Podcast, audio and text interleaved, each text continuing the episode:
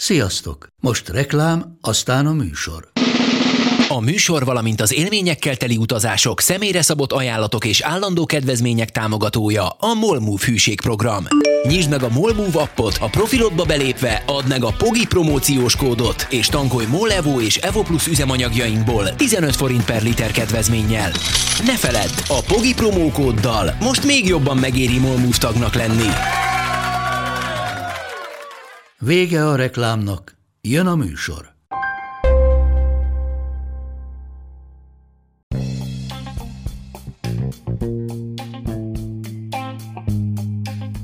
Ez itt a Bogi Podcast, Pogácsa Zoltán közgazdász, szociológus, politikai gazdaságtani podcastja a globális gazdaságról a klímaválság, az automatizáció, a digitális gazdaság, az egyenlőtlenségek és a posztdemokrácia korszakában.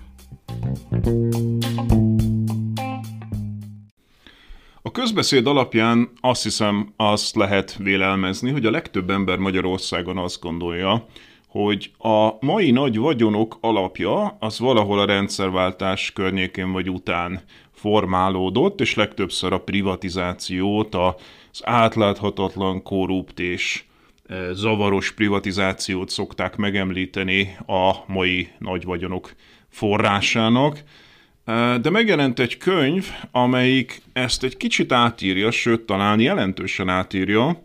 Borvendég Zsuzsanna Impexek kora című könyvéről van szó, amely azt az állítást teszi, hogy már a rendszerváltás előtt, sőt jóval a rendszerváltás előtt, az ötvenes, hatvanas, hetvenes években is formálódtak jelentős vagyonok Magyarországon, miközben a hétköznapi ember, az átlagember nem juthatott vagyonhoz, nem akkumulálhatott vagyont, közben azok a kivételezettek, akik a külkereskedelemben dolgoztak, már ezekben az évtizedekben létrehozhattak cégeket külföldön, és kimenthettek, vagy kintarthattak nagy vagyonokat, akár offshore jellegű alapokban is, és a könyvnek az az állítása, hogy ezek a vagyonok aztán szépen megtalálták az utat visszafelé Magyarországra a rendszerváltás környékén, vagy később a privatizáció során. A mai alkalommal tehát Borvendég Zsuzsanna lesz a vendégem, és az Impexek kora című könyvről fogok vele beszélgetni. A mai alkalommal az Impexekről fogunk beszélgetni, helyesebben arról, hogy hogyan adósodott el Magyarország már tulajdonképpen a hetvenes, nyolcvanas években, és hogyan mentették át a társadalmi pozíciójukat rengetegen ebben az időszakban. És ennek az érdekes témának a megbeszélésére itt van velem Borvendég Zsuzsanna. Szervusz, köszöntelek! Szervusz, és köszöntöm a kedves nézőket is! Borvendég Zsuzsanna történész, és most már egy e, sorozatnak a szerzője, amiből én itt igazából az első részt szeretném tárgyalni, ez a, az Impexek kora e, című könyv, aztán majd később e, esetleg visszahívom, és beszélgetünk a többiről is, de ez az első könyv is önmagában nagyon-nagyon érdekes. Alapvetően azért érdekes, számomra legalábbis, mert az én fejemben úgy élt, és szerintem a legtöbb magyar fejében úgy élt, hogy azok a vagyonok, azok a társadalmi pozíciók, amelyek ma jellemzőek, ezeket alapvetően a rendszerváltás hozta létre.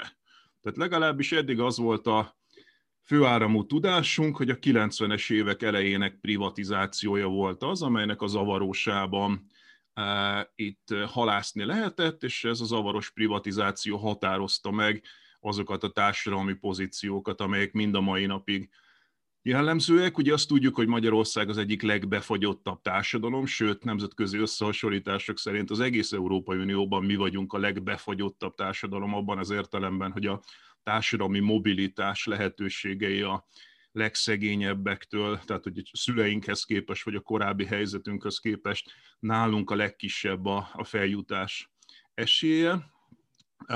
De hogy eddig azt gondoltuk, hogy, hogy ez alapvetően a kilencvenes évek elejének a, a, a rögzült állapota, és ez a könyv, és ez a, ezek a kutatások, amiket te csinálsz, ez azt sugallja, hogy ez messze nem ilyen egyszerű. Elkezdődtek folyamatok már a hetvenes, nyolcvanas években, amelyek meghatározták jelentős részben bizonyos eliteknek, lehet így mondani, a társadalmi pozícióját. Most elitek alatt persze igazából egy szociológiai fogalmat értek.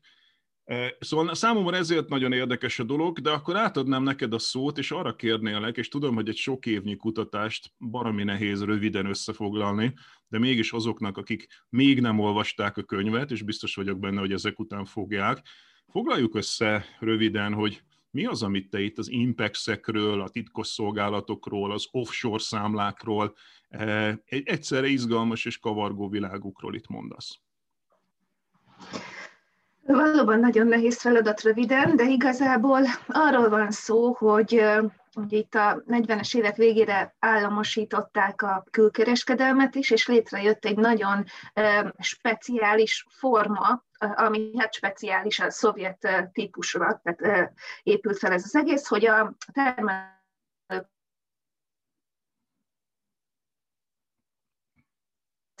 ugye kereskedelmi jogot, és olyan állami vállalatokat hoztak létre, amelyeknek kizárólagos monopóliuma volt, hogy megjelenjen a nemzetközi piacokon. Tehát ilyen külkereskedelmi vállalatok voltak, és egy ilyen, tehát egy szocialista rendszerben, ahol a kül kapcsolatok teljes kontroll alatt vannak, amikor a nyugati világgal bármiféle, akár egy családtagon belül egy levelezés, kapcsolatot fenntartani, mindez nehézségekbe ütközik, hiszen, hiszen az állam teljesen felügyelni akarja, és a keleti titkos szolgálatok felügyelni akarják ezeket a kapcsolatokat. Nyilván ez egy olyan fajta kiváltság a külkereskedelmi vállalatok részére, amivel nagyon könnyű visszaélni. Ugye itt arról volt szó, hogy a termelővállalat előállít egy terméket, és ezeket a termékeket átadja a külkereskedelmi vállalatoknak, akik azt piacra dobják. És ezeket azért a hívják, bocs, szükséges azért nyersanyagokat hívják, is. Bocsánat, azért hívják impexeknek, csak hogy világossá tegyük a, a hallgatóknak, mert import-exporttal foglalkozó cégek, és ennek a rövidítése az, amit csak így, csak így impexként fogunk innentől használni. Oké? Okay? Így van, és ezek szakosított vállalatok egyébként, tehát minden egyes termék ágazatnak megvan a külön saját külkereskedelmi vállalata, így jönnek létre a különböző Mineralimpex, Metalimpex, Medimpex, stb. Közel ötven, fél száz külkereskedelmi vállalat volt már a hetvenes évek közepére. És ezek a vállalatok voltak a felelősek azért is, hogy a termeléshez szükséges nyersanyagokat, illetve berendezéseket, eszközöket felvásárolják, megszerezzék, de ugye a termelési költség őket nem terhelte, innentől kezdve sokkal inkább az üzleti partner korrupciós hajlandósága döntött egy-egy üzletkötés kapcsán. És azt is tudni kell, hogy a külkereskedelem a hidegháború idején nem egyszerűen csak egy árucsere kapcsolat volt, hanem egy nagyon komoly titkos szolgálati terep is, hiszen az ellenséges titkos szolgálatok fedésben tudták tudtak leginkább behatolni a, a célterületre. Ilyen volt egyébként a média is, tehát a, a sajtó is hasonló szerepet töltött be. De hogy a külkereskedelemnél maradjunk, nyilvánvaló, hogy ezeknek a külkereskedelmi vállalatoknak a kapcsolatrendszerébe belép a titkos szolgálat is. Tehát a külkereskedelmi vállalatok vezetőségében hát a vezetősége mindenképpen kapcsolatot kellett, hogy tartson a hírszerzéssel és a kémelhárítással, és nyilvánvalóan voltak olyan e, emberek, akik hivatásos tisztként felügyelték ezeknek a cégeknek a működését. E, na most, ha ott van a titkos szolgálat, akkor nyilvánvalóan azért van ott, mert titkos szolgálati szerepeket is be kell töltenie ezeknek a vállalatoknak, és egy hideg, hidegháborús felállásban nyilván a legfontosabb terület a technológiai meg a fegyverkezési verseny időszakában az embargos technológiák beszerzése volt. És ezt a külkereskedelemen keresztül lehetett igazán könnyedén megtenni.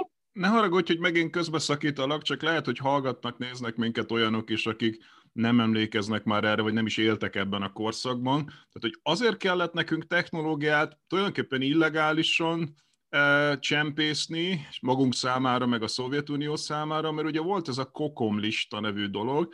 Erről tudnál egy kicsit beszélni, hogy, hogy miért voltak letiltva bizonyos technológiák? Ugye negyvenöt után, amikor negyvenhatra lezáródik a vasfüggöny, egyértelmű, hogy az egykori szövetségesek, tehát második világháború alatt szövetségesenként megjelenő hatalmak lesznek a nagy ellenfelek egymással. Tehát, sőt, itt már a háború alatt is nyilvánvaló volt. De negyvenöt után ugye két nagy hatalom irányítja a világot, az Egyesült Államok és a Szovjetunió. És hogy ebből a versengésből ki emelkedik ki győztesként, ki lesz az, aki a világhatalmat kvázi birtokolni fogja, ez egy nem lejátszott meccs volt. Különösen, különösen a negyvenes, ötvenes években még egyáltalán nem. De mivel átléptünk, ennek is több rétege van, de a legegyszerűbb magyarázat, hogy beléptünk az atomkorszakba, ugye onnantól kezdve, hogy az atomfegyverek megjelennek, az is nyilvánvaló, hogyha a két nagyhatalom között egy közvetlen konfliktus kialakul, akkor az a világ megsemmisüléséhez vezethet, tehát azelőtt tulajdonképpen véget ér egy adott fegyveres konfliktus, mielőtt bárki abból győztesen kikerülhetne. Épp ezért a közvetlen fegyveres konfliktus a két nagyhatalom között elmaradt, elmaradt, viszont regionális szinten folyamatosan voltak összetűzések, amik háttérben bizony az Amerika és a Szovjetunió versengése mutatható ki. Épp ezért a nyílt konfliktus átmegy egyfajta technológiai versenybe, amely elsősorban eleinte legalábbis a fegyverkezési versenyben mutatkozik, meg ugye itt, itt a regionális háborúkban próbálják ki egymás ellen az új nem tömeg, tehát nem olyan szinten tömegpusztító fegyvereket, mint maga az atombomba. És, de ezeknek a technológiáknak a kidolgozása, ez egy folyamatos verseny mind a két nagyhatalom számára, és először egyébként a Szovjetunió nem is teljesít rosszul. Viszont nincsenek olyan erőforrásai nyilván, mint az Egyesült Államoknak, innentől kezdve egy idő után lemarad, és a modern technológia beszerzése, hogy ezt a versenyt tartani tudja, ez elsődleges kérdéssé válik számára, és a legmodernebb technológiáknak a beszerzése az tulajdonképpen titkos szolgálati feladat. Tehát van egy, a nyugaton ez a COCOM lista, amit emlegettél, összeállítanak ezerkilencszáznegyvenkilenc után egy olyan listát, amely a legérzékenyebb technológiákat tartalmazza, és amiket nem adhatnak át a keleti blokknak. Ezek olyan technológiák, hogyha jól gondolom... Ez a lista egyébként nem...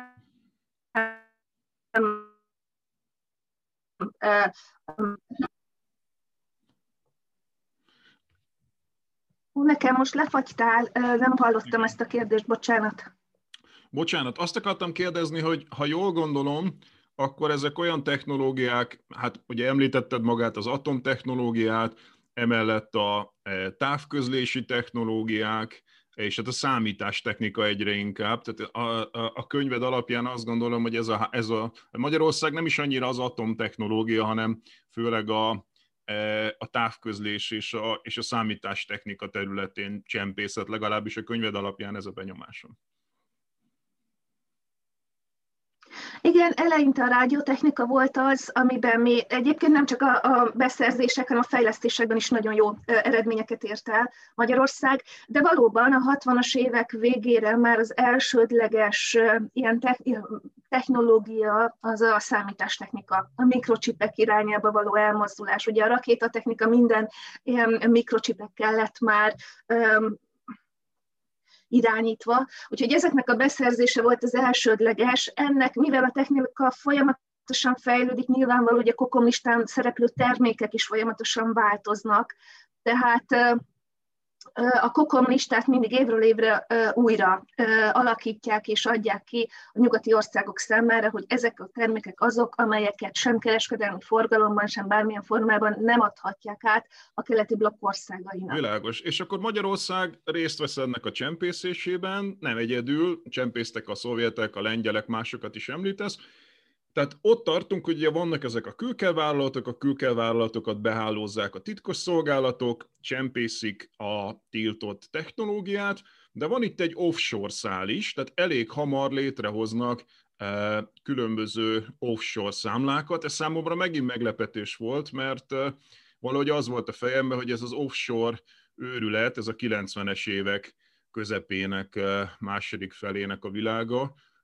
De hát amit írsz, abból az derül ki, hogy már a hetvenes években bőven működtek offshore számlák, és ráadásul a szovjet típusú államok hoztak létre nyugaton, Liechtensteinben, meg hasonló helyeken, Andorrában offshore számlákat. Erre miért volt szükségük? Ennek is van egy előképe, tehát tudni kell, hogy a külkereskedelmi vállalatok nem egyszerűen csak embargós termékek behozatalára használja a titkosszolgálat, hanem egy, ugye ez egy élő kapcsolatrendszer, amely folyamatos pénzmozgással is jár, innentől kezdve az illegális pénzek mozgatására is alkalmas fedés nyújthat egy kereskedelmi kapcsolatrendszer, és ezt ki is használják, tehát a szovjetek kialakítanak egy olyan technikát, még a két világháború között, amúgy a külkereskedelmen keresztül tudják támogatni a nyugati baloldali pártokat.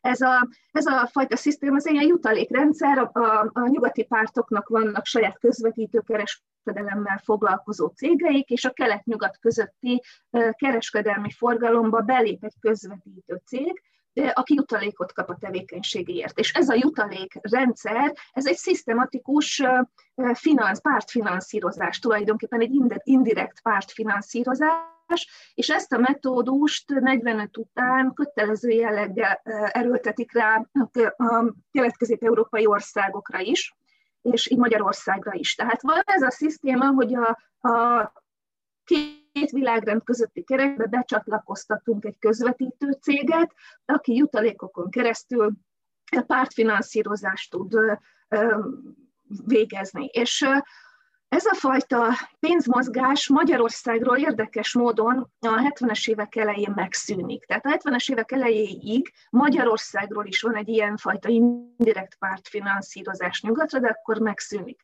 És akkor arra voltam kíváncsi, hogy vajon miért, és akkor jöttem rá arra, hogy itt erre a jutalékrendszerre egy kialakuló pénzügyi gazdasági elitcsoport Magyarországon rá akart tenyerelni. Rájönnek arra, hogy ez egy elég komoly pénzügyi forrás, miért adnánk a nyugati baloldali pártoknak, ezt most nagyon leegyszerűsítve mondom, de ha saját zsebre is tudnának dolgozni. És elindul egy lobby tevékenység, mert a hatvanas évek legelejétől nyomon lehet követni, hogy el akarják érni azt, hogy a külkereskedelmi vállalatok saját maguk is létrehozhassanak ilyen közvetítő kereskedelemmel foglalkozó cégeket nyugaton. Erre ezerkilencszázhetvenkettőtől lesz lehetőségük, akkor születik meg egy pénzügyminiszteri rendelet, amely csak és kizárólag a külkereskedelmi vállalatok számára, de lehetőséget ad arra, hogy előzetes engedélyeztetés nélkül cégeket hozzanak létre a kapitalista világban. Ezek a cégek, ezek általában vegyes vállalati formában jönnek létre, tehát általában behívnak egy nyugati céget is tulajdonosnak, és de ezek még nyilván vannak tartva, tehát a pénzintézeti központnál be vannak jelentve, és ezeknek ellenőrzik a, a tevékenységét Magyarországról is. Ugyanakkor ezek a vegyes vállalatok, ha már létrejönnek a nyugati világban, nyilván jogi személyként az ottani jogrend um, érvényes rájuk, tehát ők maguk is cégeket kezdhetnek alapítani. És ezek a cégek már nincsenek bejegyezve Magyarországon, kvázi offshore jelleggel működnek, nagyon nagy előszeretettel hozzák létre ezeket különböző adóparadicsomokban, hogy említettem Liechtenstein, Svájc, és egyébként messzebb is, és, és ezek a cégek azok, amelyeket egy feltérképezhetetlen egyébként, hogy mekkora céghálózatról van szó.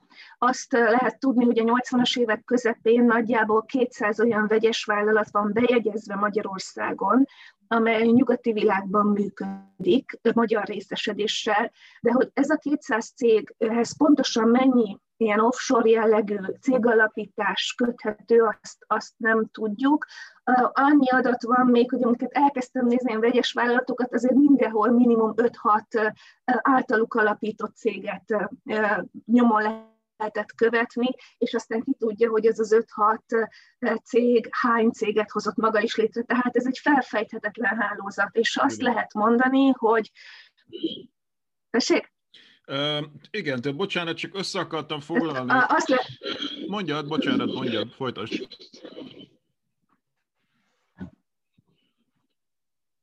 Szóval azt lehet mondani, hogy a magyar külkereskedelem hasznát eh, nagy részben lefölözte ez, a, ez az offshore céghálózat. Ennek a létrejötte nyilván egy megszállt ország voltunk, itt volt a szovjet titkos szolgálat, eh, egy pártállami diktatúrában éltünk, tehát elképzelhetetlen, hogy ez a pénzügyi eh, érdekcsoport ezt a, a pártállam tudta nélkül eh, hozta volna létre ezt a szisztémát. Eh, az volt az ideológiai háttere, és azért engedélyezték, támogatták, és ki tudja mennyire támogatták, de mindenképpen engedélyezték ennek a hálózatnak a létrejöttét, mert azok a cégek, amelyek már úgy működtek nyugaton, hogy nem voltak köthetőek a keleti blokk országaihoz, azok a cégek a piacon szabadon felvásárolhattak bármit, vagyis embargós technológiákat, COCOM listás termékeket tudtak minden különösebb probléma nélkül behozni a keleti blokkba, sőt egyenesen Moszkvába. Világos, köszönöm. Mindjárt nézünk konkrét példákat is, hogy ne csak absztrakt meséket mondjunk egy korszakról, hanem konkrétumokat is lássunk. De akkor foglaljuk össze, hogy eddig akkor mit mondtunk, tehát külkereskedelmi vállalatok, ezek csempészik a technológiát magunk számára, szovjetek számára, rátelepszik a A, a, a titkos szolgálat, és hogyha ez nem lenne elég, mert ez önmagában már egy, ebből már filmet lehetne csinálni, de hogy ráadásul ugye offshore számlákat is létrehoznak, az offshore számlákat meg elkezdik saját zsebre használni, és akkor van itt egy ilyen külkereskedelmi elit, vagy impexes elitnek lehetne nevezni, akik tulajdonképpen elkezdenek meggazdagodni egy olyan korszakban, amikor azért alapvetően Magyarországon a meggazdagodás tiltott volt, tehát akik idehaza dolgoztak eh, hagyományos rendes munkakörbe, ott azért elég limitált volt a vagyon gyűjtésének a, az esélye, és hát a, a rendszer ideológiája azt nem is nagyon szerette, hogy valaki vagyont halmozzon fel, de ezek az emberek közben elképesztő vagyonokat halmoznak fel eh, nyugati bankszámlákon eh, az alapján, amit mondasz. Így van. Így van, és ugye, hogy honnan jön a pénz, mert ez, ahogy mondod, tényleg egy ilyen kicsit megfoghatatlan elméleti dolog. Hát onnan jön, hogy ezek a cégek, ezek a vegyes vállalatok a közvetítő kereskedelembe kapcsolódnak be. Tehát nem, nem feltétlenül magyar termékeket dobnak piacra nyugaton, hanem a reexportálás fejlesztik, nem tudom, elég magas szintre, hogy akár a harmadik világból, meg persze a blokk országaiból is nyugatra menő termékeket, de akár két nyugati cég közé is be, lépnek közvetítőként ezek a, ezek a vegyes vállalatok, illetve offshore jellegű cégek, és ezek a közvetítések mindenképpen, hát hogy is mondjam, csak elég komoly gazdasági veszteséget okoznak Magyarországnak, ugyanis ezek a A közvetítő cégek hajlamosak arra, hogy olcsóbban adják tovább a termékeket, mint amennyiért megvásárolták. Ez a, ez a veszteség, ez a magyar gazdaságban jelentkezik, de hogy ez miért jó nekik? Hát azért, mert a, a vevő, aki ugye jelentős nyereséget tud adott esetben egy-egy üzleten elkönyvelni, az jutalékot csorgat vissza olyan magánzsebekbe, akik ezt a kereskedelmi ügyletet létrehozták, akinek segítségével ezt a lehetőség, ezzel a lehetőséggel élni tudtak. Tehát magyar külkereskedők, illetve magyar külkereskedelmi vállalatok ezekből a jutalékokból elég komoly összegeket tudnak zsebre vágni. Nyilván ezeknek a jutalék összegeknek, ami, mint mondom, a magyar gazdaság kárára termelődik, egyrészt ők egészen biztos titkos szolgálati fedett akciókra, fedett akciók finanszírozására fordítódik, akár embargos termékek beszerzésére is, de jelentős részük magánzsebekbe vándorol. Nézzük, és így jönnek létre pár... ezek a magánszámlák. Igen, akkor nézzük meg néhány magánszemélyt, jó? Tehát, hogy egy kicsit, kicsit konkrétabbá tegyük azt, amit eddig absztrakt módon mondtunk, de néhány magánszemélyről is konkrétan írsz. Az első, akit részletezel, ez egy Oblath György nevű külkereskedő, aki Indiában és Rómában dolgozik. Azt írod róla, hogy korábban a belügynek dolgozott, és utána pedig a katonai titkosszolgálatoknak, tehát van még itt egy rivalizálás a két titkosszolgálat között. És aztán amikor hazajön, és vezet egy külkereskedelmi vállalatot, mindjárt megkeressem a nevét, bár lehet, hogy te fejből tudod. Inter Corporation. Köszönöm. Inter Corporation. Akkor az a vicces esemény történik, hogy ennek a külkereskedelmi vállalatnak a széfjét kirabolják betörők, és kiderül, hogy ez tele van ékszerekkel, nagyértékű takarékbetét könyvekkel és készpénzekkel. Hogy lehet valaki, hogy gazdagodhat meg valaki ennyire külkereskedőken?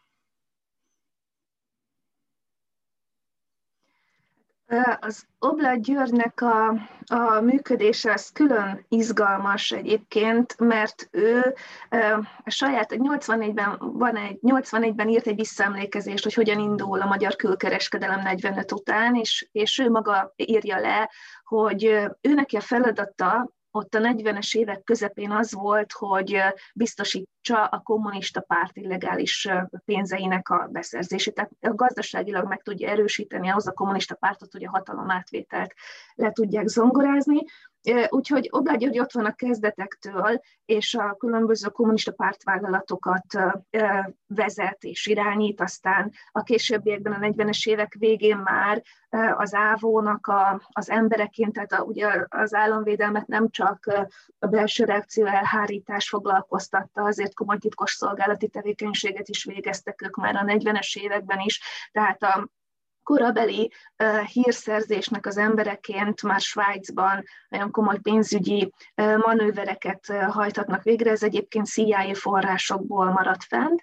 Aztán később uh, az Oblath uh, a belügyi hírszerzésnek az embereként különböző külkereskedelmi kirendeltségeken van nyugaton. Azért hozzá kell tenni, hogy ez is világos legyen azoknak, akik nem élték meg ezt a rendszert, hogy egy tartós külföldi kiküldetésre uh, abban az az időben anélkül, hogy valaki a titkos szolgálatokkal együttműködött volna, nem kerülhetett ki. Tehát ha valaki egy kereskedelmi kirendeltséget vezet, akkor valamelyik hírszerzéssel nagyon szoros kapcsolatot kell tartania. Eleinte Oblath a belügyminisztériumnak dolgozott, majd átkerül a, a katonai hírszerzéshez, és ö, ö, Olaszországban is, ha jól emlékszem, Rómában is kereskedelmi ö, tanácsos, ami különösen kiemelt ö, terület ez, ebben az időszakban, hiszen az olasz kommunista párt egy nagyon erős nyugati kommunista párt volt, és nagyon szoros kapcsolatot tartott fönt a, a, a magyar pártelittel, és nagyon komoly gazdasági együttműködés is volt. Tehát azért a magyarok próbálták az olasz kommunista pártot ö, rendesen megtámogatni anyagilag is. Tehát az Oblath folyamatosan olyan helyeken van, ami, ami ideológiai szempontból nagyon fontos, és uh, amikor az Inter Corporation-nek a, a vezetését megkapja, ez is egy nagyon érdekes történet, hiszen ez a cég azért jön létre, hogy különböző nyugati cégekkel uh, együtt tudjanak működni magyar vállalatok. Azért azt egy másik oldalról is kell ezt a dolgot nézni, nem csak a keleti oldalról, tehát a, a keleti blokk felől volt a külkereskedelem, meg az mindenféle külföldi együttműködés titkos szolgálati terep. Természetesen ugyanez érvényes volt a nyugati országokra is. Tehát a, a nyugati vállalatok számára is voltak előírások, voltak szabályok, voltak javaslatok, ajánlások, hogy mennyiben és hogyan lehet együttműködni egy-egy kommunista blokkból származó céggel, vállalattal, úgyhogy az Inter Corporationnak azért volt nagy jelentősége, mert nem állami vállalatként jelent meg a külföldi partner előtt, hanem úgy jelent meg kvázi, mintha egy magáncég lenne, több különböző cég hozza létre. Tehát természetesen az Inter Corporation is egy, egy állami vállalat, viszont a tulajdonosi körében más állami cégek állnak, és nem maga a magyar állam, azt hiszem a külkereskedelmi banktól elkezdve különböző vállalatok állnak a háttérben. Tehát az Inter Corporation-nak az a feladata, hogy lehetőséget adjon különböző nyugati cégekkel való együttműködésre, beszáll különböző vegyes vállalatokba, üzletekbe. Szű. Most én rákerestem Oblath György nevére az interneten, hogy mit lehet róla találni. Az, hogy a, a, a, belügyel és a, a belügyi hírszerzéssel és a katonai hírszerzéssel együttműködött volna, ez, ez, ez nincs fenn az interneten. Tulajdonképpen ő egy ilyen derék külkereskedő képében van a fenn, aki írt is egy tankönyvet a külkereskedelem technikáiról, ha jól emlékszem. És itt a legnagyobb meglepetésem az volt, hogy Oblath György tulajdonképpen Oblath Gábor közgazdásznak a papája, aki egy tiszteletben álló közgazdász, tehát nyilván ő nem tehet róla, ugye ezt a rendszerváltáskor már elfogadtuk, hogy az emberek nem felelősek a szüleik tetteiért, tehát nyilván abból semmi nem következik Oblath Gáborra nézve önmagában, hogy ki volt a, az apukája, de a nagyobb trendeket nézve, tehát hogyha azt néztük, hogy, hogy Magyarországon mennyire befagyott a mobilitás, a társadalmi mobilitás, hogy mennyire beragadtak emberek társadalmi pozícióba, szerintem erre egyébként jó példa az, hogy valakinek, akinek már az apukája is ilyen elit pozíciót foglal el abban a rendszerben, és utána ebben a mostani ezerkilencszáznyolcvankilenc utáni rendszerben valaki szintén meglehetősen elit pozícióba kerül, hiszen Oblath Gábort a Gyurcsány kormány kinevezte a Magyar Nemzeti Bank monetáris tanácsába, tehát egy elég prominens közgazdász, és mondom, egy, egy köztiszteletnek örvendő, nagyon képzett közgazdászról van szó. Ez szerintem elég szépen illusztrálja azokat a osztálytrendeket, tehát hangsúlyozom, nem a személyre koncentrálnék itt, hanem a, azokra a társadalmi folyamatokra, hogy hogy már a, a, a hatvanas években, hetvenes években meg lehetett alapozni olyan társadalmi pozíciókat, amik aztán tulajdonképpen öröklődnek, e, nyilván vagyonban is, kapcsolatrendszerben, e, kulturális tőkében, e, szimbolikus tőkében, és itt nincs cezúra a rendszerváltás szempontjából, hanem folytatólagosságban. Ja, nyilván, tehát itt azért tegyünk egy fontos disztinkciót, bocsánat, most akkor ezt bele, belezavarodtam, majd kivágott, tehát itt azért fontos megemlíteni, hogy ezek az emberek akár Oblath György is, de, de mindazon külkereskedők, vagy azon külkereskedők javarésze, akiket én említek a könyvemben, ezek nagyon profi szakemberek voltak. Tehát itt nem arról van szó, hogy őket kiemelte a párt, és nem úgy kell elképzelni, mint amilyen toposzok élnek akár az á vé há-t, hogy írni, olvasni nem tudó, négy elemivel, nem tudom, magas pozícióba kerülő pártkáderek voltak. Nem. Ezek az emberek sok nyelven beszélő, a saját szakmájukban kimagasló teljesítményeket nyújtó, és, és tanult emberek voltak, Oblath is, és, és említhetjük itt akár Sarusinszkit, aki Sarus, Sarusinszki Istvánt, aki szintén hasonló karriert futott be, és az ő, ő családja is, a gyermekei, unokái mai napig uh,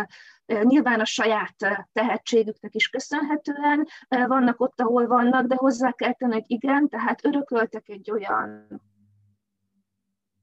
uh, anyagi hátterű kapcsolatrendszert, amivel tudtak élni nyilván a rendszerváltás után is. Tehát ha itt a társadalmi mobilitást nézzük, akkor, akkor nekem azért az vesszőparipám, hogy a nyolcvanas évek végén azt szokták emlegetni, főleg es zé es-es értelmiségi körök magyarázták így a kilencvenes évek elején, hogy a nyolcvanas években létrejön egy technokrata réteg, meg létrejön ilyen kisvállalkozói réteg, akikből aztán a kilencvenes években a vállalkozók jönnek ki sorra. De hát nekem ezzel vannak fenntartásaim egyrészt azért, mert a technokrata réteg az nem jöhet létre csak úgy ábóvó magát, egy pártállamban, tehát hogy komoly uh, uh, valami támogatás, pártállami háttér kell, hogy kialakuljon egy ilyen technokrácia. A másik meg az, hogy azok a kisvállalkozóknak nevezett, uh, nem tudom, uh, emberek, tángosütők, meg a taxisok, meg akik ekkor már uh, kapnak lehetőséget arra, hogy önállóan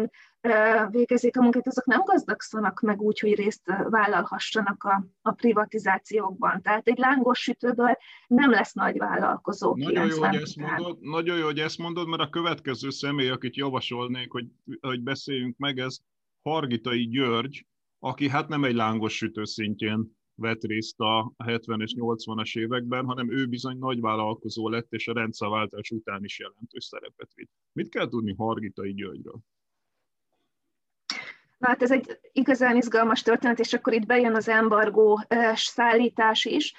Hargitai György Videotonnak dolgozott már a hatvanas évek végétől, és nem is akármilyen poszton, tehát ő megfordult például Moszkvában, valamikor a nyolcvanas évek elején, most évszámokat nem fogok tudni emlékezetből pontosan mondani, A Videotonnak a moszkvai lerakatának kirendeltségének volt ő a vezetője. Tudni kell, hogy a hetvenes évektől kezdődően a Videotonnak nagyon nagy szerepe volt a, a, a modern, nagy, a high-tech termékek beszerzésében, főleg a számítástechnika területén, és sőt a nyolcvanas évekre lehet mondani, hogy az egyik legnagyobb embargós beszállítója volt a Szovjetuniónak a Videoton.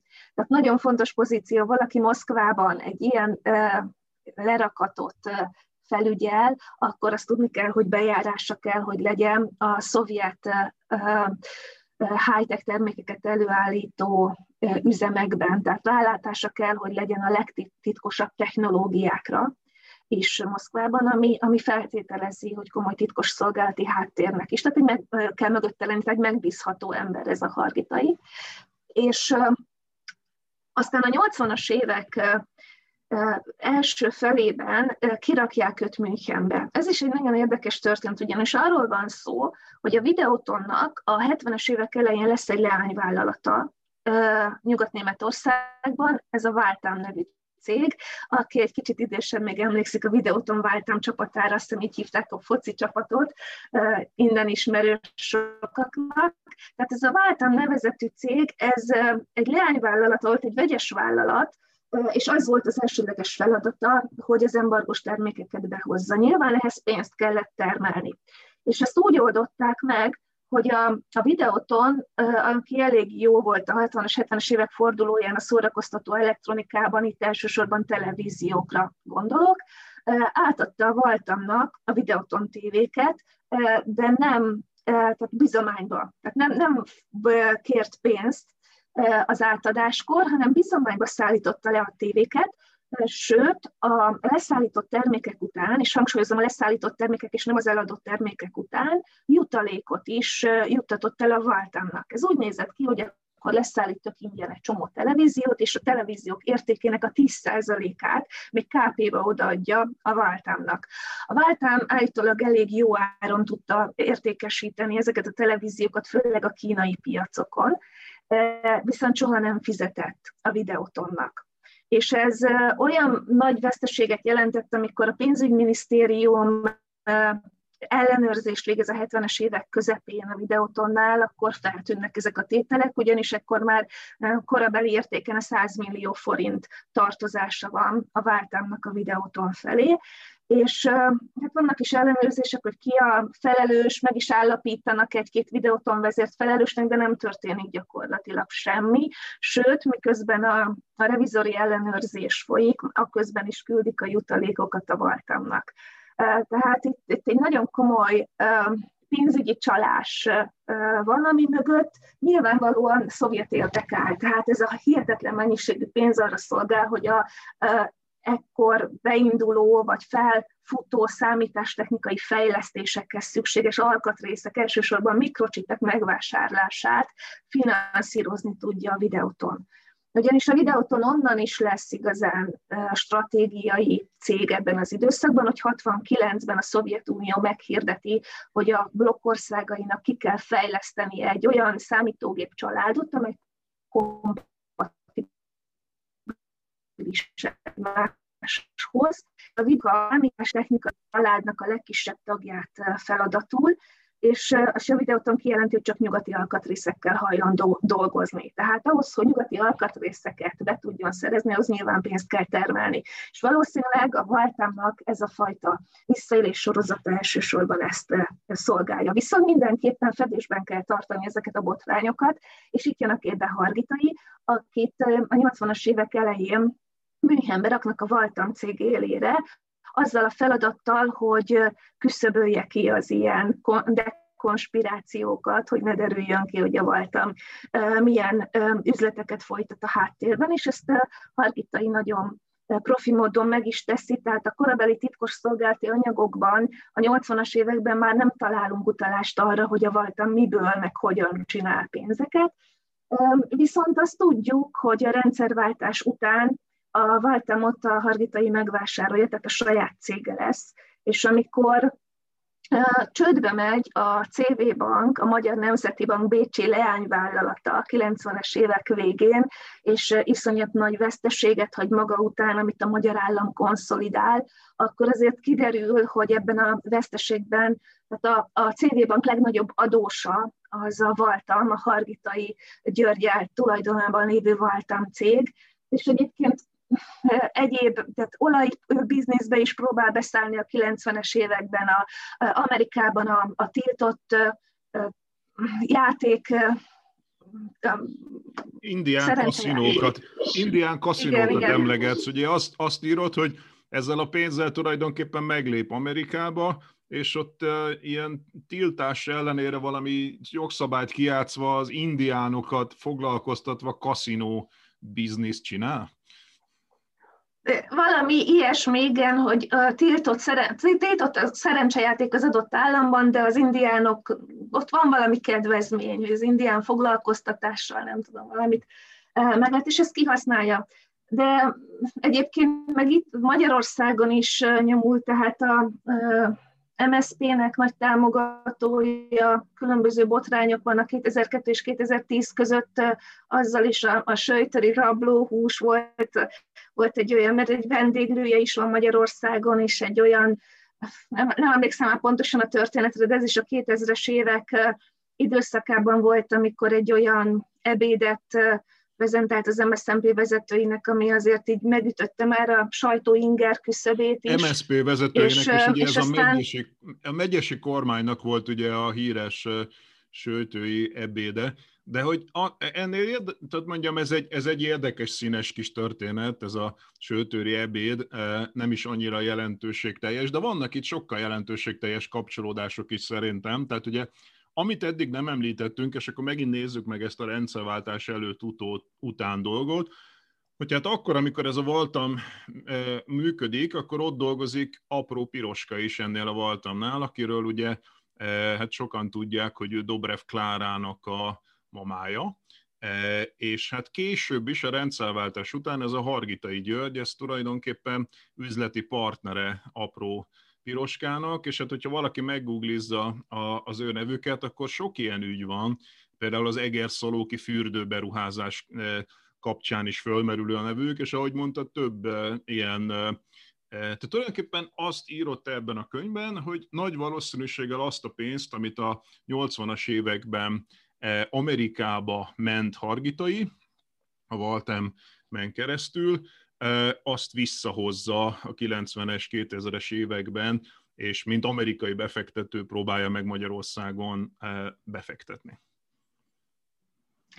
Um, akkor itt pontosítanék, ez egy, inkább egy általános megjegyzésem volt, mert nem tudom bizonyítani, hogy Hargitai György milyen pénzekből vesz részt a kilencven utáni gazdasági életben. Inkább ez egy általános megjegyzés volt, hogy nyilvánvaló, hogy az innen kivitt pénzek, offshore-ba kivitt pénzeknek egy jelentős része visszajöhetett a rendszerváltás után, sőt, nekem meggyőződésem, hogy be van épülve mai napig a gazdaságba. Van egy-két konkrét ügy is, amin ezt lehet bizonyítani, de Hargitai pont nem tartozik ide, én őt nem, tehát rá nem találtam a ilyen jellegű adatokat. A há vé gé de azt... erről, tehát a, amikor, amikor ugye kicsit próbáltam utána olvasni ezeknek a szereplőknek a könyvetből, akkor ott van egy egész sorozat a há vé gén arról, hogy egerszalókon úgy tudják, hogy egy amerikai befektető akarja megvenni a fürdőt, és aztán elég hamar kiderül, hogy a Hargitai van a háttérben.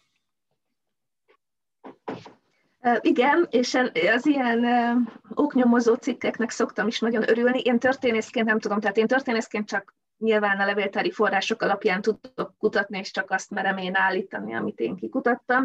Viszont ez remek lehetőség arra, hogy oknyomozó újságírói módszerekkel továbbfejtsék a szálakat a kollégák, úgyhogy igen.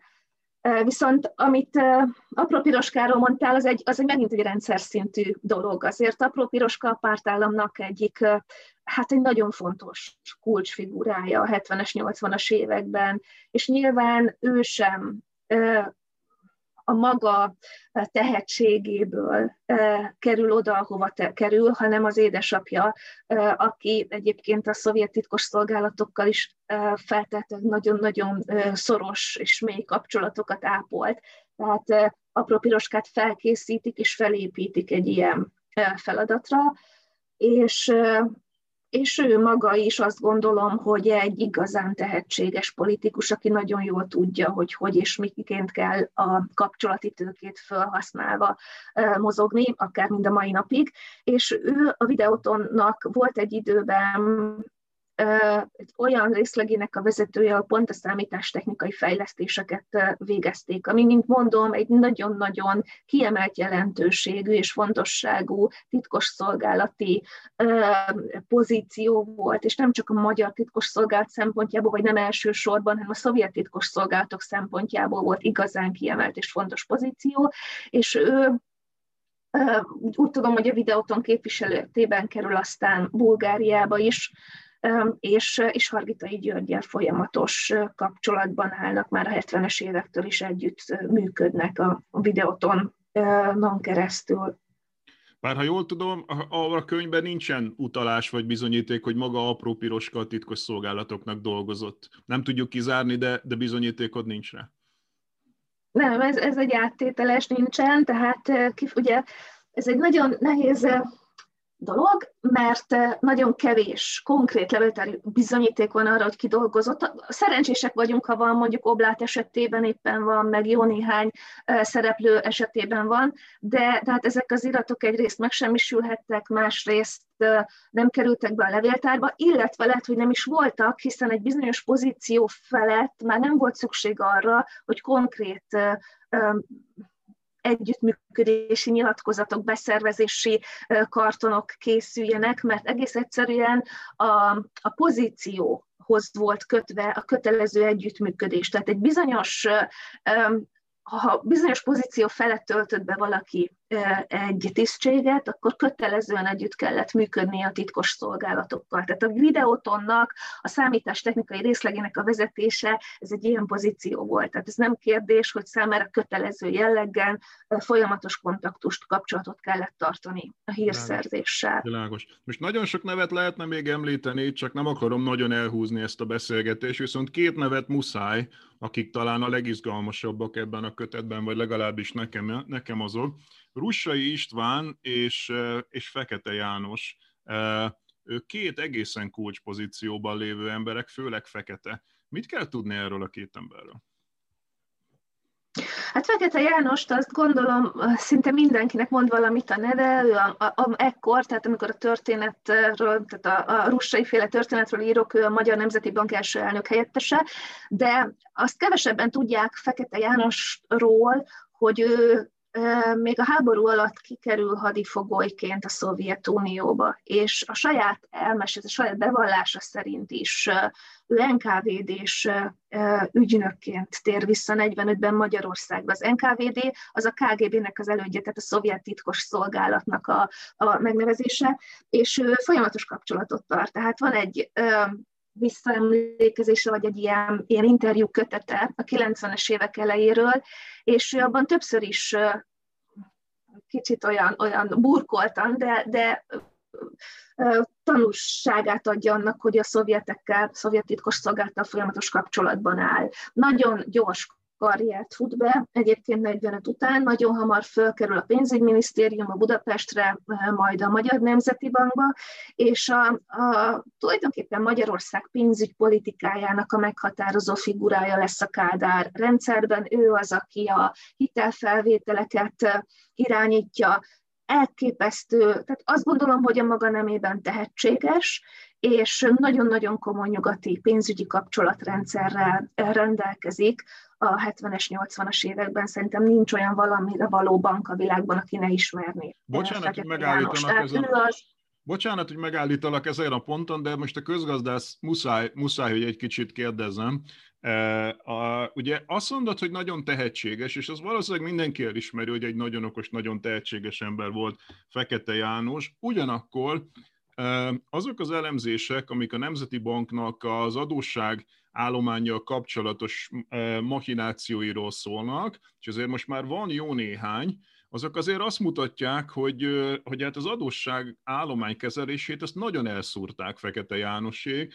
Ugye közkeletű egy nagyon-nagyon elterjedt egy ilyen nézet, ami szerint a Kádár rendszer azért omlott össze gazdaságilag, mert a a Kádárék ötvenhat után az életszínvonalat próbálták mesterségesen gerjeszteni, magyarul a magyarok megették a jövőjüket, és arra költötték ezeket a hiteleket, hogy itt a mesterségesen egy olyan életszínvonalat hozzanak létre, hogy ne legyen megint ezerkilencszázötvenhat. De hogy ezt nagyon sokan cáfolták. Tehát, hogy ez egy hamis tézis, nem, nem az életszínvonal fenntartására költötték ezeket a pénzeket, leginkább hát ilyen különböző árfolyam manipulációknak a, a veszteségei. Tehát egy kis adósságállománnyal indult a dolog, és aztán ilyen hólabdaszerűen tulajdonképpen rossz döntéseknek és szerencsétlen világpiaci folyamatoknak az eredményeképpen a valutapiacokon egy ilyen hólabdaszerűen megduzzadt ez a dolog, és ebben elég nagy szerepet vitt, egy központi szerepet vitt gyakorlatilag Fekete János, és hogy ugye konkrétumokat is mondjak, hogy kinél lehet ezt megtalálni, tehát érdekes módon az egyik, akinél meg lehet, az az Oblath Gábor, akit már említettünk ebben a beszélgetésben, ő is megírta, tehát Lóránt Károly is megírta, és hát kétezer-tizenhatban pedig Szabó Gergely, a Magyar Államadósság keletkezése, tehát legalább három, de talán több is van elemzés egészen különböző beállítottságú embertől, írt szakértőtől írta már meg azt, hogy itt tulajdonképpen nem arról van szó, hogy itt a, a, megettük volna a, a, a jövőnket a hetvenes, nyolcvanas években, hanem feketék. Ja, és még egy valami a könyvedben írott, hogy maga a titkosszolgálatok is ezt írják, hogy hát ugye a feketék itt mindenfajta hibákat csináltak, ezeket eltitkolták a pártvezetés elől, tehát hogy lehet, hogy ő nagyon tehetséges volt, de amit csinált, az, elég, az eléggé nem volt rendben. Akkor, akkor most visszakérdezek, hogy, hogy attól függ, hogy mi volt a célja. Tudjuk, mi volt a célja? Tehát bennem fölmerül a gyanú, hogy ő ezeket az árfolyam manipulációkat, én is olvastam ezeket az elemzéseket, biztos, hogy hibázott, biztos, hogy tudatlanságból vagy véletlenül csinálta, vagy olyan pénzügyi erőket akart kiszolgálni, amivel a saját hasznát, a saját kapcsolati tőkéjét tudta erősíteni. Most ez azért, mert nem tudok választ adni rá, csak bennem ott van a gyanú, hogy, hogy a Fekete már a hetvenes években, de a nyolcvanas években meg abszolút, ő kiszolgált olyan nemzetközi pénzügyi csoportokat, amelyeknek célja volt, vagy nem volt érdeke Magyarország gazdasági stabilitásának a fenntartása.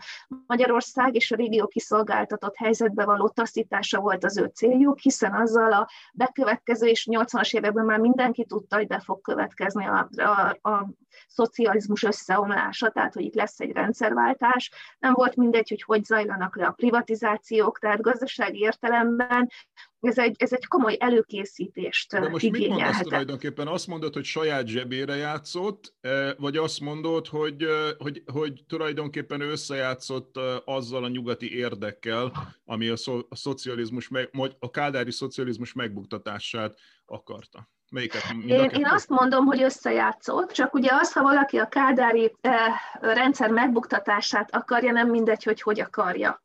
Tehát azért itt a, itt a rendszerváltást tudjuk, hogy főleg gazdasági téren nagyon komolyan kisiklott. Fekete János eh, és pont a Rusait, akit emlegettél az előbb, pont a, a, az ő eh, ügye kapcsán derül ki, hogy nagyon komoly nyugati, akár amerikai pénzügyi csoportok álltak Fekete János mögött. Hogy ő saját zsebre dolgozott-e, vagy másoknak dolgozott, azt gondolom, hogy saját zsebre is nyilván, de, de nem hagyott hátra. Tehát nem tud senki arról, hogy olyan komoly vagyonokat hagyott volna hátra a halála után, amely, amely tényleg ilyen, ilyen nemzetközi szinten számottevő lehet. Azt mondod, bocsánat, tudjuk, hogy közbevágok megint, de azt mondod, hogy már a hetvenes években a Bahamákon volt magánbankszámlája Fekete Jánosnak. Tehát, hogy az, hogy a saját zsebre játszott, azt szerintem eléggé... Nyilvánvaló, nyilvánvaló, csak azok a, azok a vagyonok, amikről itt szó van, ahhoz képest valószínűleg ezek ilyen töredék részek. Tehát a mi fogalmaink szerint ezek nagy magánvagyonok lehettek, de az a, az a vagyon, ami eltűnt, akár a Rusai ügy kapcsán, ezek, ezek tényleg elenyésző. Mindjárt belemegyünk a Rusai ügybe is, csak uh-huh. Akkor még maradjunk egy kicsit Fekete Jánosnál, mert hogyha azt mondod, hogy hát ilyen nemzetközi körök, stb., ugye itt mindenkinek ilyen piros lámpák felvillannak, hogy kire gondolunk itt a nemzetközi körök, de, de, de te ennél konkrétabb vagy, tehát itt a könyvben konkrét cégeket és személyeket nevezel meg, akkor nevezzük meg most is, hogy kikre gondolsz. most akkor majd kivágod ezt a részt, de milyen cégekre gondolsz? Itt van a... a... Ö, a, a, a föl kell keresnem őket, de hogy ez a Philipp Brothers, vagy hogy hívták például? Igen, igen, az a rusai ügy kapcsán, igen, az egy amerikai cég, de uh, jó. Tehát, meg ugye ez az egész iráni olajügy lehet, aztán Mark Rich is előkerül, aki azért igen. Ez egy nemzetközileg híres személy, a, a Clinton ugye hí, híres módon e, e, bocsánatot adott neki a, a, a végén, elnöki kegyelmet. E, tehát, hogy ezek, ezek konkrét személyek, konkrét cégek és közvetítők, akik itt fel e, előkerülnek Magyarországon, és némelyikkel együtt dolgoznak, némelyekkel nem. Tehát, hogy nem arról van szó, hogy itt te valamilyen ilyen névtelen konspirációt vetítesz rá egy történetre, hanem elég részletesen leírod, hogy kik. Igen, kik igen. Most már csak, bocsánat, csak mondtad, hogy a russai történetet majd később, és akkor ez a Philipp Brothers, ez tulajdonképpen már az, azért gondoltam, ami most... Akkor mondjuk jó. El a russai történetet, és akkor ezen keresztül szerintem érdekes lehet, hogy mit kell akkor a russairól. Jó. Tehát... Fekete János az, aki, aki egy Fibro nevezető Philipp Brothers a teljes neve, egy amerikai céget behoz Magyarországra. Ennek azért van nagyon komoly jelentősége, mert ez a Philipp Brothers az egyik legnagyobb magánolajvállalat a világon, és amikor hetvenkilencben megtörténik Teheránban az iszlamista forradalom, és az amerikai követségen túszokat ejtenek ugye az iszlám forradalmárok, ezért Amerika embargó alá helyezi Iránt, akkor kell valaki, egy közvetítő, aki az iráni olajat mégiscsak eljuttatja Amerikába, mert az olajra azért szükség van, és ez a közvetítő Magyarország lesz. Fekete János az, aki... tulajdonképpen a háttérből leszervezi az egész üzletet. A Philipp Brothers lesz az amerikai végpont, tehát az a magánolajcég, amely odaviszi az iráni olajat, és Magyarországon meg nyilvánvaló az az Impex, amely az ásványolaj kereskedelemnek a felelőse, ez a Mineralimpex, az lesz a közvetítő. A Mineralimpexnek a vezetője akkor egy Rusai István nevezetű ember, aki már, hát már a negyvenes évektől együtt működik a, a belügyminisztériummal, akkor még az ávóval, aztán később ki tudja kinek, tehát mint mondtam, vállalatvezérként már nem kell, hogy jelentéseket adjon, meg beszervezési dossziéja legyen, de a hatvanas években még a belügynek az ügynöke, ez a Rusai István. És és egy nagyon érdekes történet van ő mögötte is, tehát nem, ahogy eleve a Mineralimpex élére kerül a hatvanas évek legvégén, már az is nagyon izgalmas, ugyanis egyértelműen arra mutatnak a szálak, hogy itt a szovjetekkel együttműködve készülnek valami komoly olajbizniszre. Ezt onnan lehet tudni, hogy a Rusai kapcsolatban van egy osztrák kereskedővel, aki szintén olajipari cégeket üzemeltet Bécsben, és egy Korzil Heinrichnek hívják ezt az illetőt, és a Rusai már az ötvenes években, mint belügyminisztériumi ügynök, tehát mint ávós ügynök, azzal a feladattal tartja a kapcsolatot a Korzil Heinrichkel, hogy ö, tulajdonképpen egy hírszerzési feladata, hogy meg kell ö, őt ismernie, és jó kapcsolatot kell vele ápolnia. Tehát az ő ismeretségük innen ered. Majd ö, a Szovjetunió valamikor a hatvanas évek második felében megkéri a magyar ö, kémelhárítást, hogy ha ez a Korzil Heinrich bejön Magyarországra, akkor tartsa szemmel, ugyanis adataik vannak arról, hogy ő amerikai ügynök. Na most a kémelhárítás nyilván a, a szovjet titkosszolgálat egy felettes szerv, tehát kötelezően eleget tesznek ennek a feladatnak, pedig a Korzil Heinrichot két-három éven keresztül ahányszor bejön Magyarországra, és nagyon gyakran bejön Magyarországra. Az egésznek a A, a buktatója, vagy a pikantériája ott van, hogy Korzil Heinrich már negyvenöt után a szovjet titkos szolgálatok látókörébe került, ugyanis a, a Bécsben a négyhatalmi megszállás alatt az amerikaiaknak dolgozó ügynök volt, akik a szovjet területen kémkedett, és a szovjetek ezt tudták, sőt azt is tudták, hogy korábban náci múlttal rendelkezett. Tehát ez egy olyan figura, akit a szovjet titkos szolgálatok folyamatosan szemmel tartanak, és, és ötvenöt után is, tehát hogy megtörténik az osztrák államszerződés, és a szovjetek kivonulnak Bécsből, utána is a Korzil Heinrich rendszeresen bejár Magyarországra. És hát eltelik tíz év, és a szovjeteket ez különösebben nem érdekli, majd a hatvanas évek második felében mégiscsak megfigyeltetik, tehát már itt is van egy kis um, ellentmondás, és... Um, és figyelik, figyelik a magyar kémelhárítók, de nem veszik észre, hogy miközben megfigyelik, addig a Russaival, a Mineralimpexnek a vezetőjével szépen létrehoznak egy céget. Ugye, mint mondtam, hetvenkettőben megszületett az a rendelet, hogy nyugaton cégeket tudtak alapítani az Impexek, és a Mineralimpex a, a Korzillal egy vegyes vállalatot hoznak létre hetvenkettő hetvenhárom fordulóján Bécsben, Mineral Kontor néven. És a belügyminisztérium gyűjti az adatokat, de ezt nem veszi észre, tehát erről egy félhang nincsen, viszont a szovjetek abban a pillanatban, ahogy létrejön ez a Mineral Kontor nevű vállalat, onnantól kezdve már nem érdekli őket az a jelentés, amit a, a kémel, magyar kémelhárítás ad nekik Heinrich Korziról, és...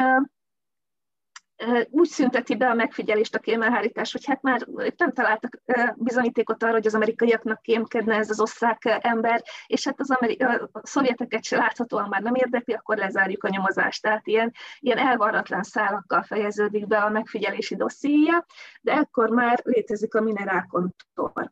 Ami egyébként ekkor még én azt gondolom, hogy a szovjet olaj Nyugat-Európába való juttatása a fő bázisra, vagy a jövedelem forrása a Mineral Kontornak, azonban az, a szovjet olaj is azért a nyolcvanas évekre jelentősen megcsappan, mármint az a rész, ami Magyarországra jönne, hiszen a szovjeteknél is komoly gazdasági um, válság bontakozik ki.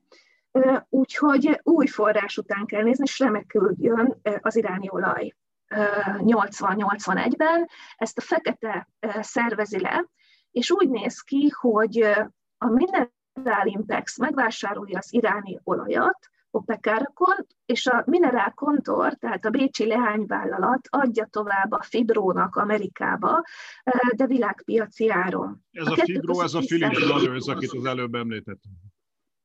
Igen, ez a Philipp Brothers nevezetű amerikai cég, és... És a kettő között, tehát a két ár között tíz százalék különbség van, az OPEC árak a magasabbak. Tehát ezt úgy kell elképzelni, hogy a szállításokon Magyarország minden egyes dolláron tíz centet veszi. És ez a fajta ö, üzlet, ez fönnáll egészen nyolcvankilenc végéig, akkor még ugyanebben a konstrukcióban megy, tehát itt egy, év, egy teljes évtizedre kell gondolni, de úgy, hogy a A magyar titkos szolgálat, egész konkrétan a kémelhárítás az első pillanatban jelzi az anomáliákat. Tehát látja, hogy itt valami őrületesen nagy visszaélés bontakozik ki, és jelzi a belügyi vezetés, a pártvezetés és a kormány felé is, hogy, hogy azért itt, itt valami nagyon komoly csalás van, és nem kap visszajelzést. Tehát ez is egy nagyon érdekes problematika, hogy vajon miért nem.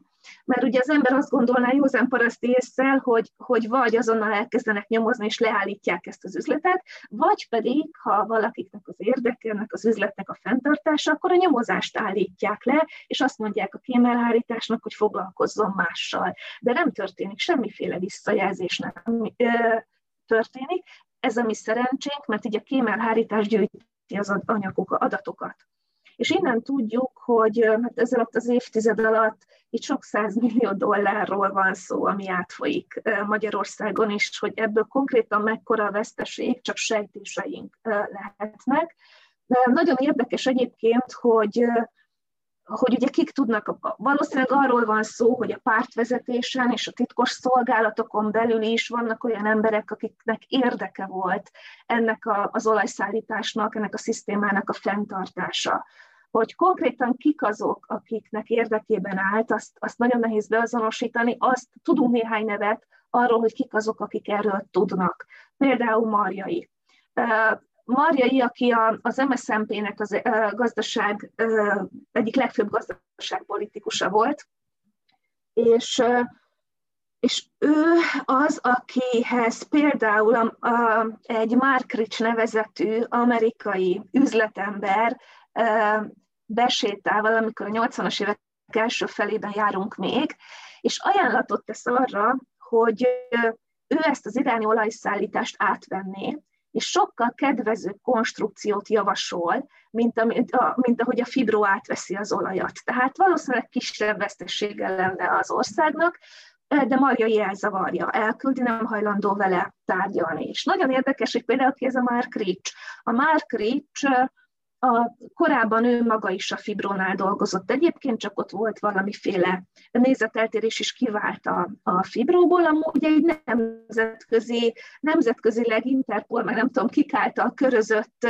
jól ismert csaló, nagyon komoly visszaéléseket követett, ilyen gazdasági visszaéléseket, és egyébként nagyon érdekes, hogy Amerikában, nem tudom pontosan hányban, de bíróság elé és e, kerül az ő ügye, és elítélik. Ezért menekülnie is kell. E, Svájcban, Izraelben itt ott él évekig, hogy ne tartóztassák le az amerikai hatóságok, de amiért elítélik, tulajdonképpen az, amit a Fibro csinál, az iráni olajjal. Tehát, hogy, hogy ez is egy nagyon, nagyon érdekes, és számomra egy kicsit ilyen kaotikus összefüggésrendszer, és, és aztán hát Clinton az, ebből aki tudjuk, bocsánat, az utolsó ebből tudjuk, hogy, hogy az, elnöki ami... napján kegyelemben, elnöki kegyelemben. Tehát ami történik, az tulajdonképpen még az amerikai jogrendszer szerint is egy, egy, egy, egy, egy bé té ká-ba ütköző cselekedet, olyannyira, hogy hát ugye vissza sem mehet Amerikába, és ezt te is említetted most, meg én is korábban, hogy hát Clinton aztán az utolsó napján elnöki kegyelemben részesítés, után az összes interjúban azt mondja, hogy hú, ezt nagyon megbántam, ezt nem kellett volna, mondja Clinton. Tehát egy nemzetközi kalandorról van tulajdonképpen szó, de ugye azért érdekes, mert világosan látszik, hogy hát mindenki tudja, hogy ez, a, ez az iráni olajbiznisz, ez nem, nem, nem, nincs rendben.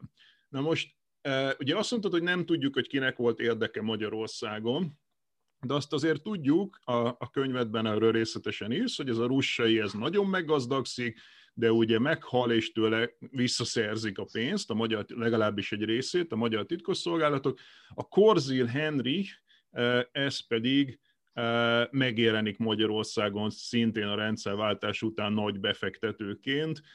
De tulajdonképpen itt is arról van szó, hogy ennek a kimenekített pénznek egy része aztán megint megjelenik Magyarországon a rendszerváltás után befektetések formájában. Így van, így van, és hogy mégis hozzávetőlegesen itt milyen összegről van szó. Azért azt mondjuk el, hogy a nyolcvanhatban meghalt Rusai István, és a, és a kémelhárítás az szintén a saját szakállára, tehát való, én nem láttam parancsot erre, tehát a, úgy dönt, hogy felállít egy operatív e, csoportot, akinek az a feladat, hogy feltárja a Rusai vagyonát, és amennyiben lehetséges hazahozza Magyarországra, na ennek csak egy nagyon töredék része jut vissza Magyarországra, de amit feltárnak e, három év nyomozás során, az a nyolcvankilences költségvetési hiány húsz százaléka. És ehhez azt kell tudni, hogy azt tudja az állambiztonság, hogy Rusai minden egyes üzlet után nagyjából egy százalék jutalékot kap, pont annyit, amennyit a Korzil Heinrich.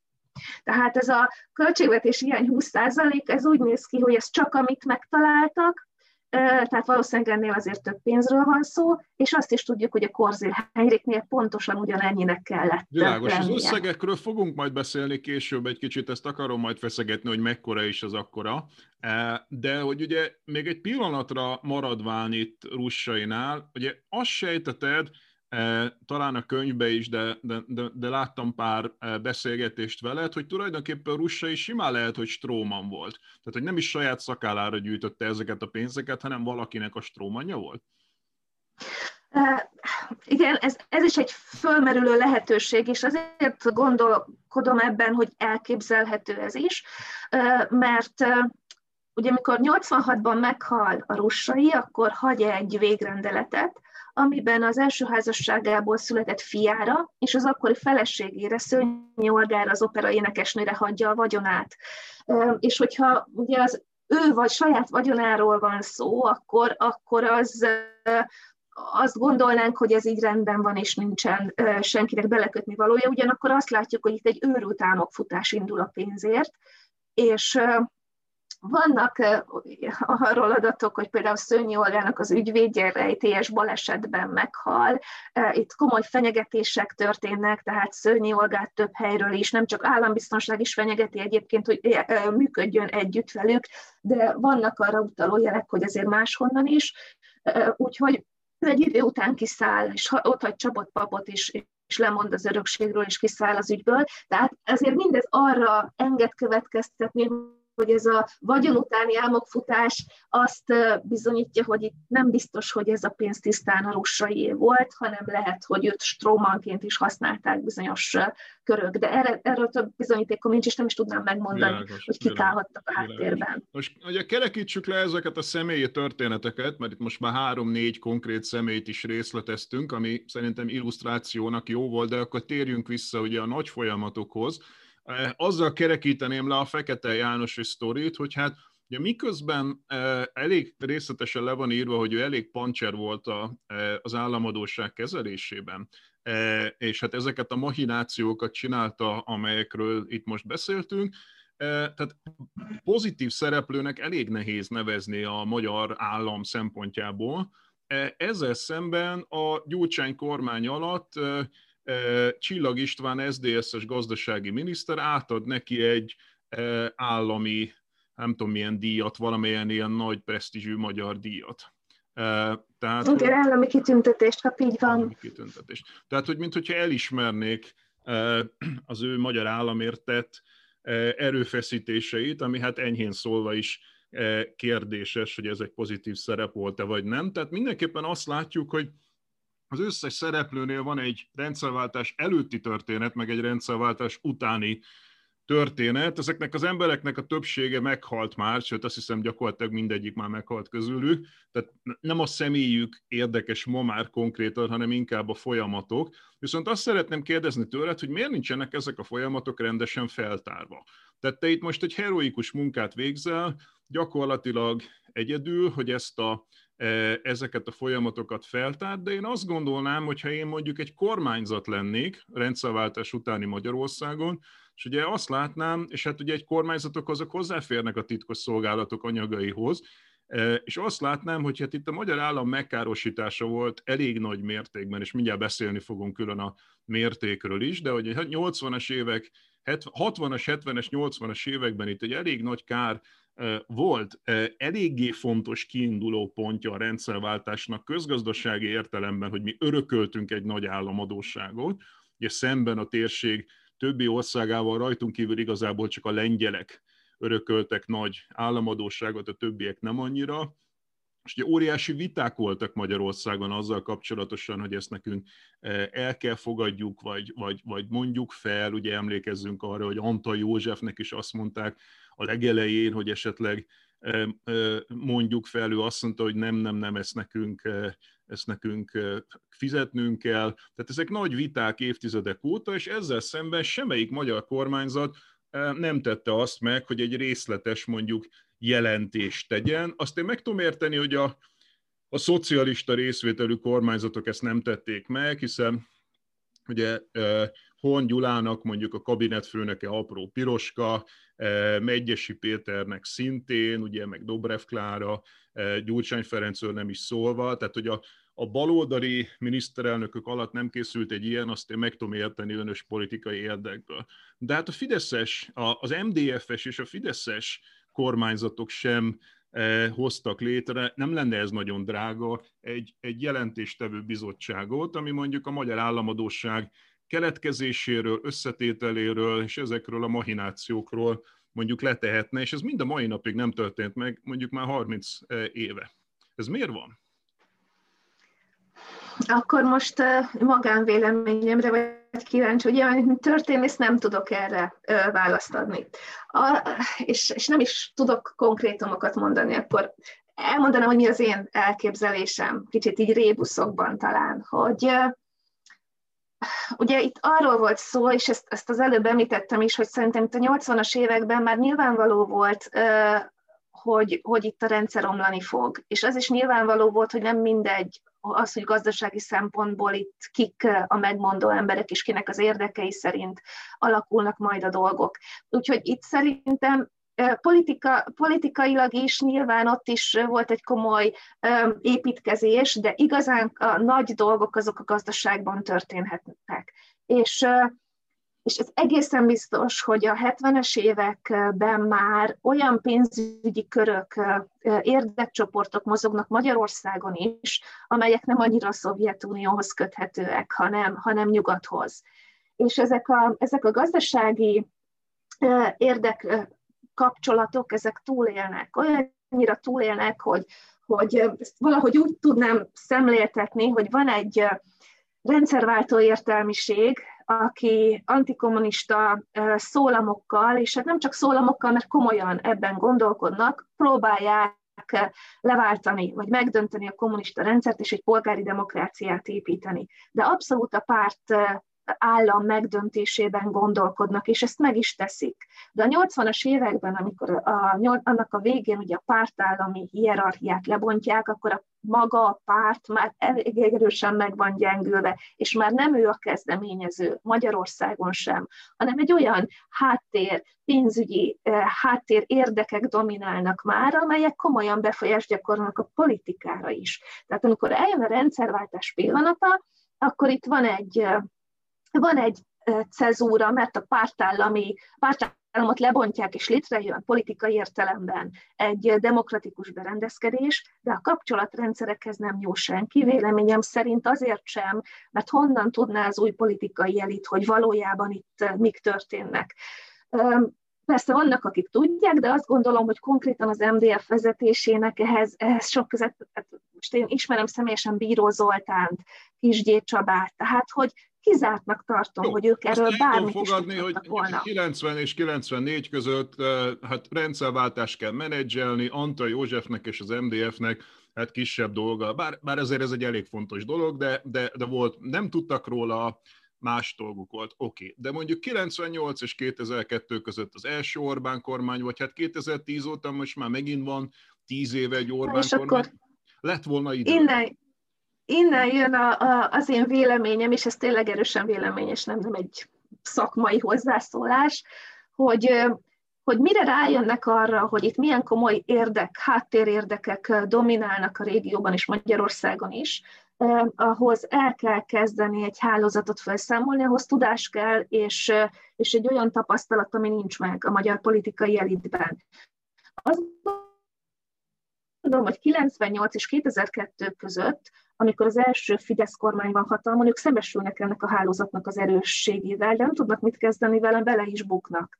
És aztán, amikor kétezer-tízben újra megkapják a hatalmat, valószínűleg addigra azért részben tapasztaltabbak is, és nem is most nagyon erősen a magánvéleményem. Tehát ez a hálózat olyan erős, hogy ezeknek, ezeket feloszlatni, vagy újat szervezni, vagy, vagy leállítani, szerintem reménytelen, egyfajta kompromisszumot lehet kötni. És egy, egy nagyon behatárolt mozgástéren, egy, egy nagyon szűk tánc, táncparketten lehet táncolni, és az, hogy az adott nemzeti kormány nyok. És nem csak, nem csak a magyar kormányra gondolok, hanem, hanem most már nem is csak a régióra, hanem akár a teljes Európai Unióra is. Tehát, hogyha egy nemzeti kormány nemzeti érdekképviseletet próbál elérni, érvényesíteni hazájában, akkor ott a nagyon kis, szűk táncparketten, annak a szélesítésében már, ha eredményeket ér el, az is jó. Tehát nincsenek illúzióim, szerintem gúzsba kötve táncol minden nemzeti kormány. Világos. A Fidesz is. Értem, értem az álláspontodat, és az utolsó kérdésem az a, a mennyire vonatkozik. Tehát ugye amikor az ember olvassa a könyvedet, meg hallgat téged előadni, akkor folyamatosan, hát legalábbis közgazdászként az jár a fejembe, hogy mennyi az annyi. Tehát itt, itt ugye sorolod ezeket a személyeket, ezeket a cégeket, ezeket a sémákat, amin keresztül itt vagyonkimentés, lopás történik. Hatalmas összegek keringenek, és hát ugye az ember gondolkodik, hogy mennyi lehet ennek a teljes összege, és hát ugye itt jön be az, amit a, a Tax Justice Network mond tulajdonképpen már, vagy tizenkét-három éve.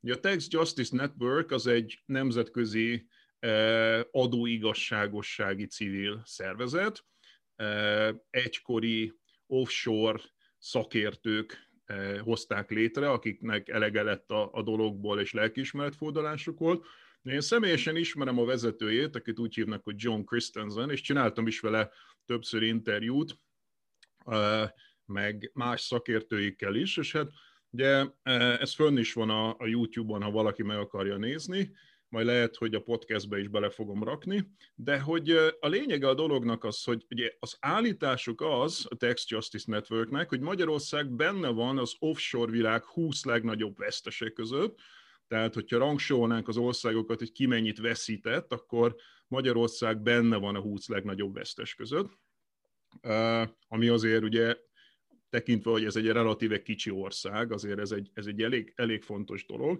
és hát ez egy gigantikus mennyiségű offshore veszteség, tehát itt, a, e, itt az államadósság többszöröséről beszélnek tulajdonképpen a, a Tax Justice Networknél, ami hát egy olyan erős állítás, hogyha én megint csak azt mondom, hogyha én egy kormány lennék, bármelyik kormány, akkor az első dolgom lenne, hogy a Tax Justice Networköt meghívnám Magyarországra, és megkérdezném, hogy hát mire alapozzátok ezt az állításotokat. És ezt a kérdést föl is tettem egyébként John Christensennek, a szervezet vezetőjének, hogy, hogy, hogyha meghívna titeket, hogy egyrészt meghívott-e titeket bármilyen magyar kormány eddig. Ezt tavaly csináltam kétezer-húszban ezt az utolsó interjút vele, azt mondta, hogy nem, semmelyik magyar kormány nem érdeklődött még. Én föltettem a kérdést, hogy ha hívna titeket magyar kormány, akkor jönnétek-e, és azt mondta, hogy örömmel, az ő módszertanuk az nyilvános, nyilvános adatokból dolgoznak, és nagyon szívesen elmondanák bármilyen magyar kormánynak, hogy mi a, mire alapozzák ezt a megdöbbentő állításukat. Tehát ugye van egyrészt az, amit te csinálsz, leírod ezeket a mechanizmusokat, És, és láthatóvá teszed, hogy hogyan jöttek létre ezek az offshore konstrukciók, stb. Ugye van az a kvantitatív állítás, amit a Tax Justice Network csinál, ahol azt mondja, hogy itt óriási veszteség volt Magyarországról. Elég logikus lenne, hogy ezt a két dolgot, ugye van egy felajánlás, hogy ők ezt elmondanák részletesen, és mégse érdekli a magyar kormányokat egyiket a másik után, Hogy, hogy ezt a dolgot feltárjuk. Tehát értem, hogy azt mondod, hogy itt nemzetközi hálózatok, stb. Kompromisszumot kell kötni, de hát legalább akkor az összegét, vagy hogy mondjam, anonim módon nézzük meg, hogy igaz-e ez az állítás, tehát legalább azt tegyük helyre, hogy, hogy, hogy, hogy mekkora vagyonvesztés volt. Nem kell megnevezni, rendben van, kössünk kompromisszumot, ne nevezzünk meg konkrét személyekkel, de hogy legalább igaz-e az az állítás. Tehát valamikor meg kell tenni a rendszerváltás és az utána lévő rezsim, vagy az utána lévő korszak értelmezéséhez, hogy ezt a kérdést helyre rakjuk, nem? De, és akkor én most egy kicsit kiigazítanám, tehát félreértések elkerülése véget, én előbb ezt nem azért mondtam, hogy nem lehet, vagy nem szabad megtenni ezt a feltárást, hanem nem véletlenül engem rettenetesen izgat is az igazságérzetemet olyan szinten háborítja fel, hogy nem tudok leszállni erről a témáról, tehát nem véletlenül csinálom. Én is azt szeretném, hogyha tiszta vizet öntene bárki a pohárban, hogyha hozzáférhetőek lennének dokumentumok, tehát mondjuk ezen a téren én Schiffer Andrással nagyon egy húron tudok pendülni, aki a teljes akta nyilvánosságot követeli, nem minthogyha a belügyminisztérium anyagai nagyrészt, amik kutathatóak, ne lennének hozzáférhetőek, mert hozzáférhetők bárki számára, de azt nem tudjuk, hogy mi az, ami nincs a levéltárban, illetve azt tudjuk, hogy a katonai titkos szolgálat anyagai nem nagyon kutathatóak. És, az, és mivel én a, a saját kutatásaimból tudom, hogy a katonai hírszerzés sokkal mélyebben érintett lehet ebben az egész hálózati tevékenységben, mint a belügy, ezért azt gondolom, hogy ott akár kulcsfontosságú iratok lehetnek, azzal együtt, hogy azt se tudjuk, hogy mi van. Tehát arról sincs információnk, hogy ott volt-e iratmegsemmisítés, ott volt-e Dunagate, bármit, nem tudjuk. És ez nyilván nekem történészként ez egy fájó pont, és én sem értem, hogy miért. Tehát amikor én azt mondom, hogy húsba kötve táncol minden nemzeti kormány, kormány, én ezt nem felmentésként mondom nekik, én megpróbálok valami magyarázatot adni a jelenségre.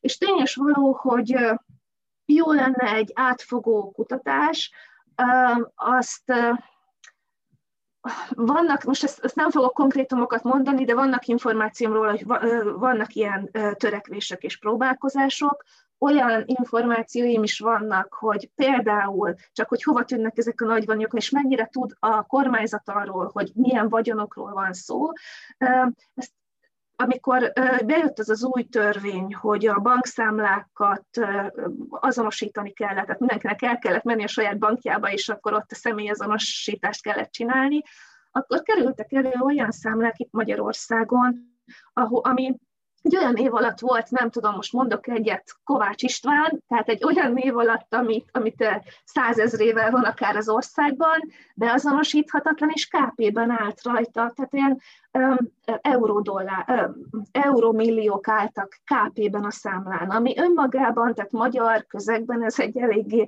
felfoghatatlan dolog, mert nem cégekről volt szó, nem ingatlanokról, teljesen készpénzről, és ez a, erre a számlán nem is jelentkezett senki, tehát úgy tudom, hogy ez ott nem, nem jelentkezett érte a gazdája, nem volt annyira nagy szükség erre a ö, több millió euróra. Tehát ezzel csak azt akarom mondani, hogy, hogy valóban vannak ott, itt olyan pénzügyi érdekeltségek, amit nem feltétlenül lát rá egy adott kormány sem. De én, én tehát közgazdász vagy, te talán ezt így jobban, én történészként nekem ez egy elég nehezen felfogható ö, dolog. Ö, Az tény és való, hogy ha, ha, hát ha történészként több adat hozzáférhető lenne a nyolcvanas évekről, én is talán többet tudnék mondani, de ha létrejön egy olyan kutatócsoport, mert ehhez egy kutatócsoport kell, tehát ide kellene közgazdászok, pénzügyi szakemberek, jogászok, akik, és hát adott esetben akár egy történész is, aki a gyökereket tudja megnézni. Én azt gondolom, hogy itt... egy nagyon komoly kutatást kellene, kellene csinálni, és én nem adom fel, hogy ezt valamilyen formában előbb-utóbb meg lehessen tenni. Ugye említetted a Tax Justice Network-öt. kétezer-tizenkettőben publikálták, úgy tudom, ezeket az adatokat, és egy Magyarország szempontjából ezerkilencszáznyolcvan és kétezer-tíz közötti időszakot dolgoztak fel, és... ez alapján kétszáznegyvenkét milliárd dollárt neveztek meg, azt, azt, állapították meg azt az összeget, amit innen offshore-ba kivittek harminc év alatt. Ami, hát én nekem ez egy olyan összeg, hogy felfoghatatlan, tehát történész szakemberként én ezt a számot már nem tudom kezelni. Bogár Lászlótól tudom, hogy ez egy, tehát annak a harminc év nemzeti jövedelmének az egy harmada, tehát kb. Arról van szó, hogy minden harmadik évben a teljes magyar nemzet ennek az offshore hálózatnak dolgozott, egyszerűen elnyelték minden harmadik év nemzeti jövedelmét, ami, ami elképesztő, a kétezer-tízes államadósságnak közel háromszorosáról Világos. van szó. Világos, és mielőtt valaki azt gondolná, hogy ez a Tax Justice Network, ez valami humbug szervezet, ugye tényleg megint megismételném, hogy egyrészt akik csinálják, ezek maguk is offshore-dal foglalkoztak, tehát offshore bankárok voltak korábban, másrészt pedig hát nem nagy nemzetközi intézményeknek dolgoznak folyamatosan, tehát az Egyesült Államok szenátusától az Európai Parlamentnek, és több nemzeti kormány meghívta már őket, hogy, eh, hogy meséljék el, hogy az ő országuk esetében eh, milyen, mire alapozzák ezeket, tehát így szakmailag eléggé megbecsült szervezetről van szó. Én most már nem is nagyon húznám ezt a beszélgetést, mert már másfél órája beszélgetünk, és ez rengeteg. Valószínűleg te is elfáradtál, és a hallgatók is, hát csak remélni tudom, hogy másfél óráig hallgatnak minket. Viszont egyrészt szeretném megköszönni hát a munkádat is, meg azt, hogy vállaltad, hogy beszélgetsz velem. Köszönöm szépen. Én is köszönöm a megkeresést. És hát a másik, hogy akkor ajánljuk a könyvet, Borvendég Zsuzsanna, az Impexek kora című könyve volt az, amiről itt hát egy hosszú másfél órán keresztül beszélgettünk. Köszönöm szépen, szervusz! Én is köszönöm, szervusz!